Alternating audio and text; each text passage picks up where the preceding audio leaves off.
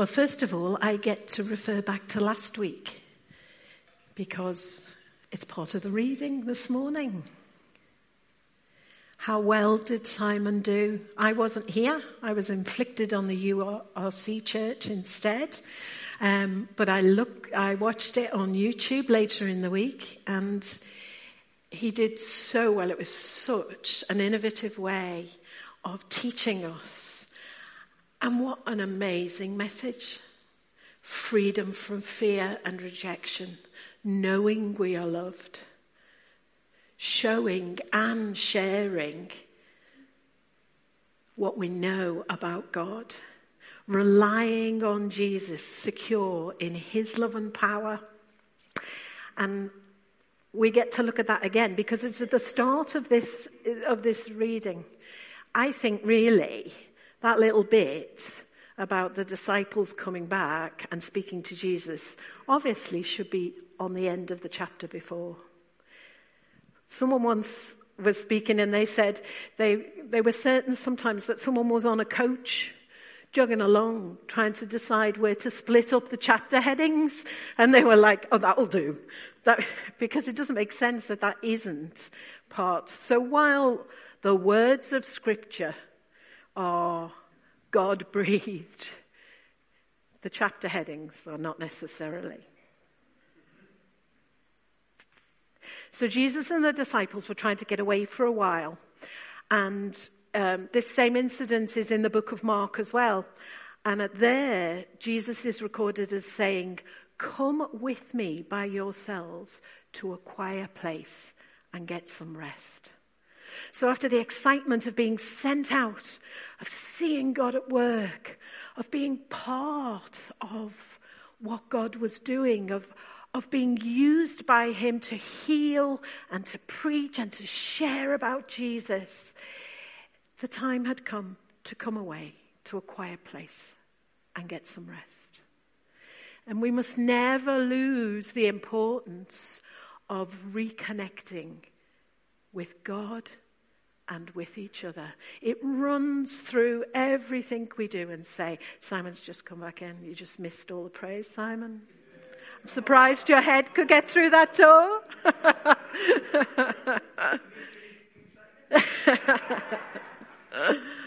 um, so, yeah, we must never forget we must, that must run through our lives, reconnecting with God and each other, and how important it is to share our experiences, to be part of a group of Christian brothers and sisters that will support you and work with you through the good times and the bad, who actually get to know you so you can be honest with them. So, Jesus and his disciples are moving away. They're in the Capernaum area and they're going to Bethsaida. Now, uh, the Sea of Galilee, I always think of it as being a bit like a map of Africa, the way it's kind of wider at the top and then goes round and down. And Capernaum's at the top and Bethsaida's here just across the lake where the river comes in. And so Jesus and his disciples, they're going to go across by boat. They're going to do that little short hop across by boat. Uh, probably the easiest way to travel if the weather was good. I lived on the Isle of Man for 30 years. I don't think there's ever any quick hops across the sea, but um, for them it was quite often the easiest way to travel was to just nip across the water. And so the group moved from Capernaum to Bethsaida. I want to just take a minute here to look at numbers. So, um, Sarah at the back, if you wouldn't mind, could you just be number one? And the person next to you is number two, three, four. Come forward a row. Ten, eleven.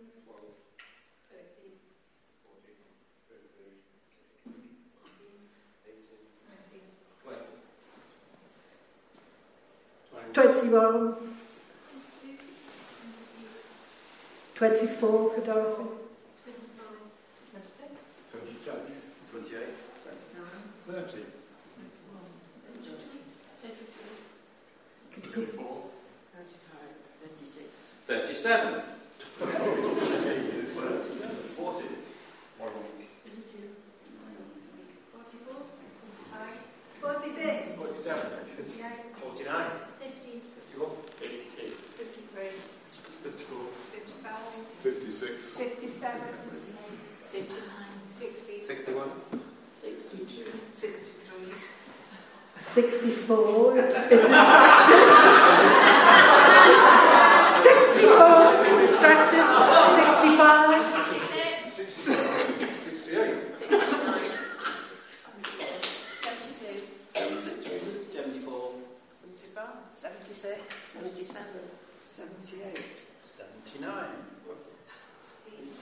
80, Ian, yeah?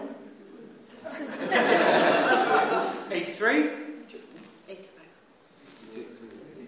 88. So there's 88 of us in this room. Just to give you a little. Oh! 89, 90, 91. Yeah. Sorry, gentlemen. I counted me. I counted me. I remembered me. So, so we got to 80, 91. 91 people in this room. Just to give you a little bit of perspective, 91 people in the room. So as Jesus and the disciples arrive on their boat, the crowd who travelled on foot and overland got to Bethsaida before them. And what a crowd it was. 5,000 men, plus however many women and children. What a crowd. Now they were looking forward to a bit of a quiet time, a bit of a reflection. And what did Jesus do? He welcomed the crowd. He spoke to them of the kingdom and he healed. What an example of sharing and showing. He welcomed the inconvenient. And do we? You know, it's really easy to become impatient or take offense, especially when you're busy or you're tired. How do we welcome the inconvenient? Recently, I uh, was on a session. Well, actually, it was quite a few months ago now. I was on the session with the youth, and they were doing the fruits of the Spirit, and I got patience. I was laughing. I got patience. But the big thing that came out of that for me was a saying that was thinking over feeling. Patience is thinking over feeling. And that does just make such a difference. I mean, that thing of sort of stepping back and counting. But if you use that counting time to think, why am I feeling like this? Why have they said what they've said? Or why have they done what they've done? And why, you know, it, the think it through, use that time to think it through. It helps you to be more patient. And that has stuck with me for this last month. I've used it a lot with my husband. Whether he realizes it or not, but it's been a really useful tool. Patience is thinking over feeling. It's taking time before you respond. And Jesus is speaking to the crowd and healing and ministering to them, and the day draws on. And the disciples wisely decide that they'll give him some advice. You know, it's getting very late. You need to send these people away. They need to go somewhere to get food and shelter. We're in a, a desert place, a desolate place here. And Jesus' answer was, You feed them. What? In verse 13, there's sort of barely restrained sarcasm.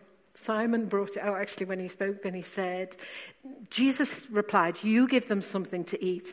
And they answered, We have only five loaves of bread and two fish. Unless we go and buy food for all this crowd. We just don't have the resources, Jesus. What's that famous saying? God doesn't necessarily call the equipped, but he equips the called.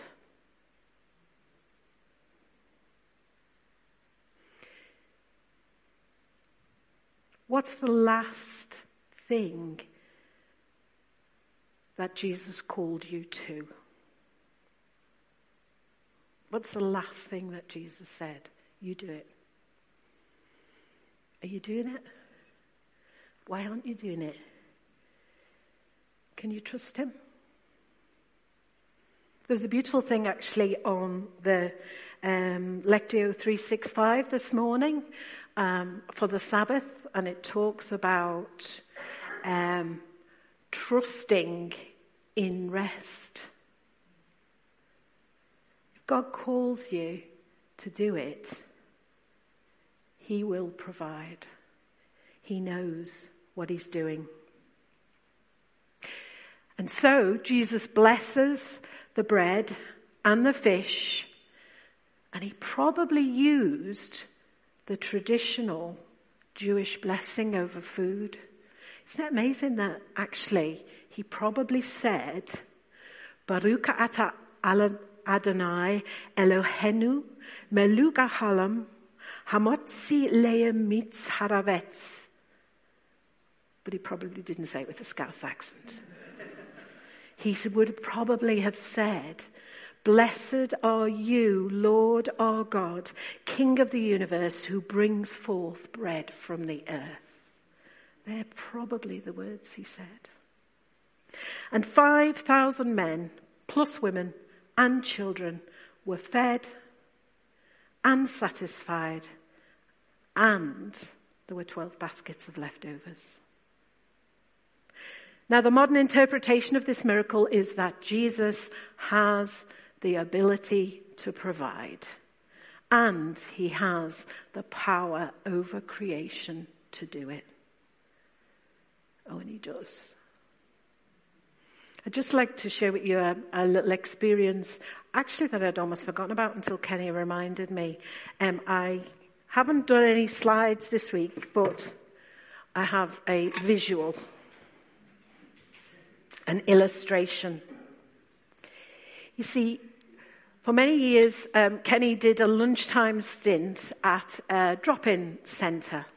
Um, and Tuesdays, his Tuesday lunchtime, became quite famous actually Chicken Tuesday.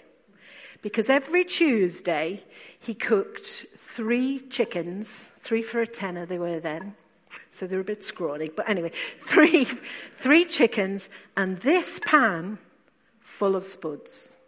Right? This pan full of spuds every Tuesday. And every Tuesday, those three chickens and this pan fed anywhere between 12 and 25, mostly men. Regardless. God provided. Chicken Tuesday became famous. This pan produced the spuds under God's direction for as many that needed to be fed and satisfied. So he still does it today.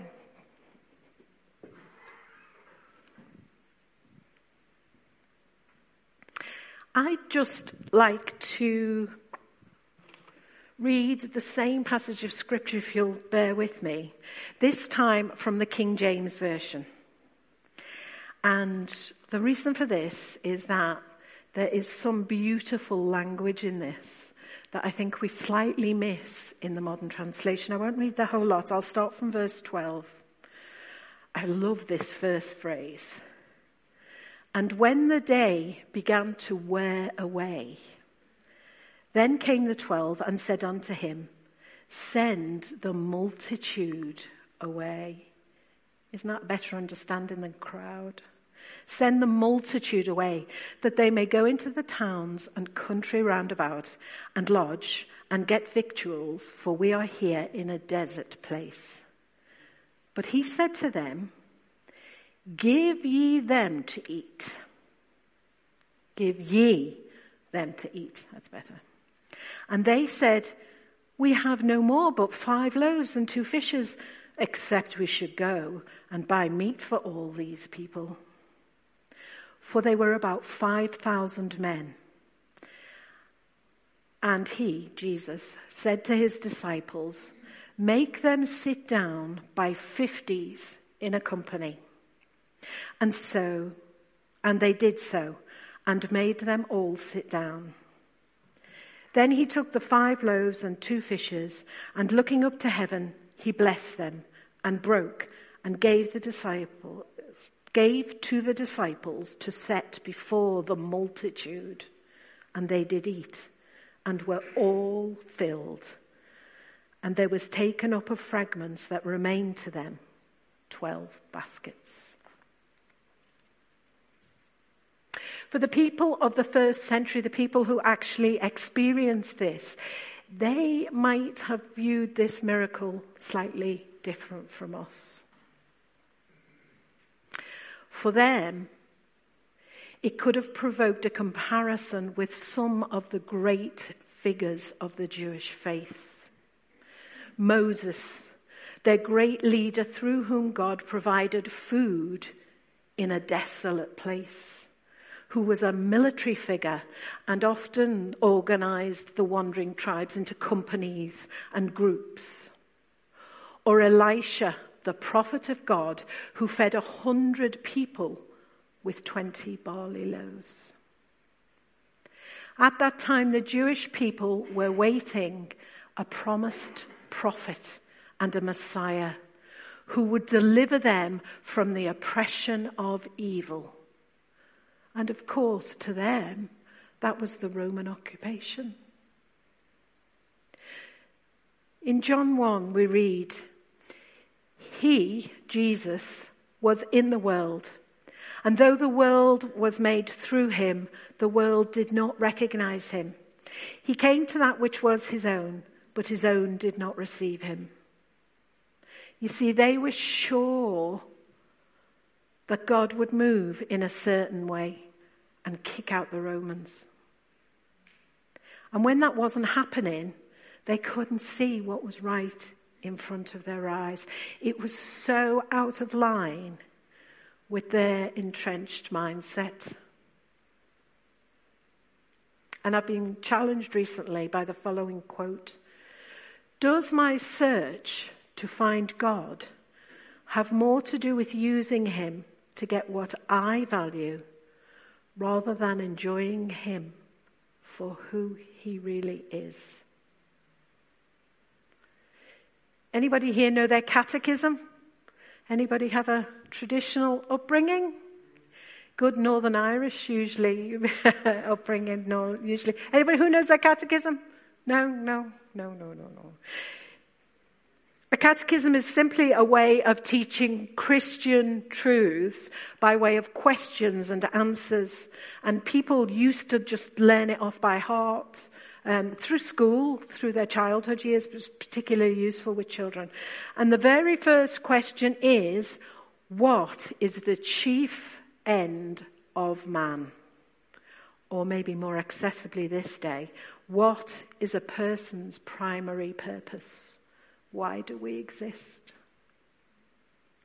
The traditional response, anybody know the traditional response? Yay, well done. A ma- man, a man's chief end is to glorify God and enjoy Him forever. Or translated, a person's primary purpose is to glorify God and delight in Him forever. Calvin explained that the glory of God is when we know what He is. I'd prefer if it said who He is, but it says what He is. The glory of God is when we know what He is. We glorify God by acknowledging who He is quite outside of what He may or may not choose to do for us. And we acknowledge that He has done marvelous things. But we give Him glory when we recognize the great I am exists, creates, and sustains.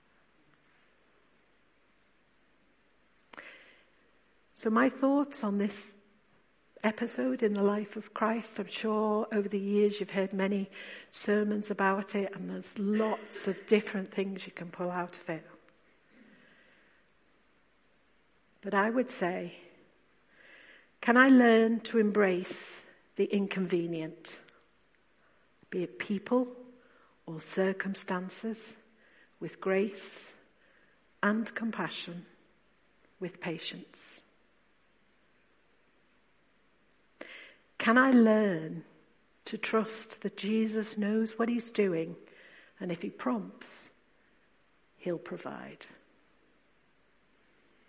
And can I grow to acknowledge God simply for the beauty of who he is?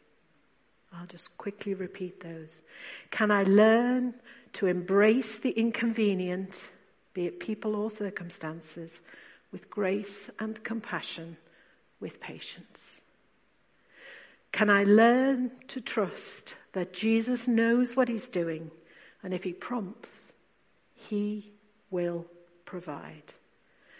And can I grow to acknowledge God simply for the beauty of who he is? Let's pray.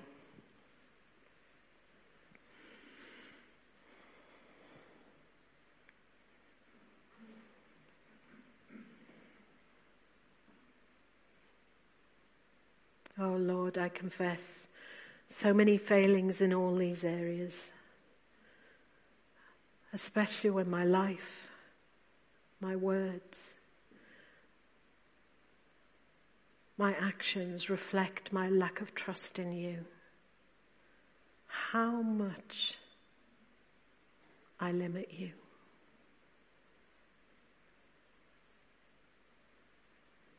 But you are forgiving and good, O Lord, abounding, abounding in love to all who call to you. Hear my prayer, O Lord. Listen to my cry for mercy. There is none like you. Lord, no deeds can compare with yours. For you are great and do marvelous deeds. You alone are God. Amen.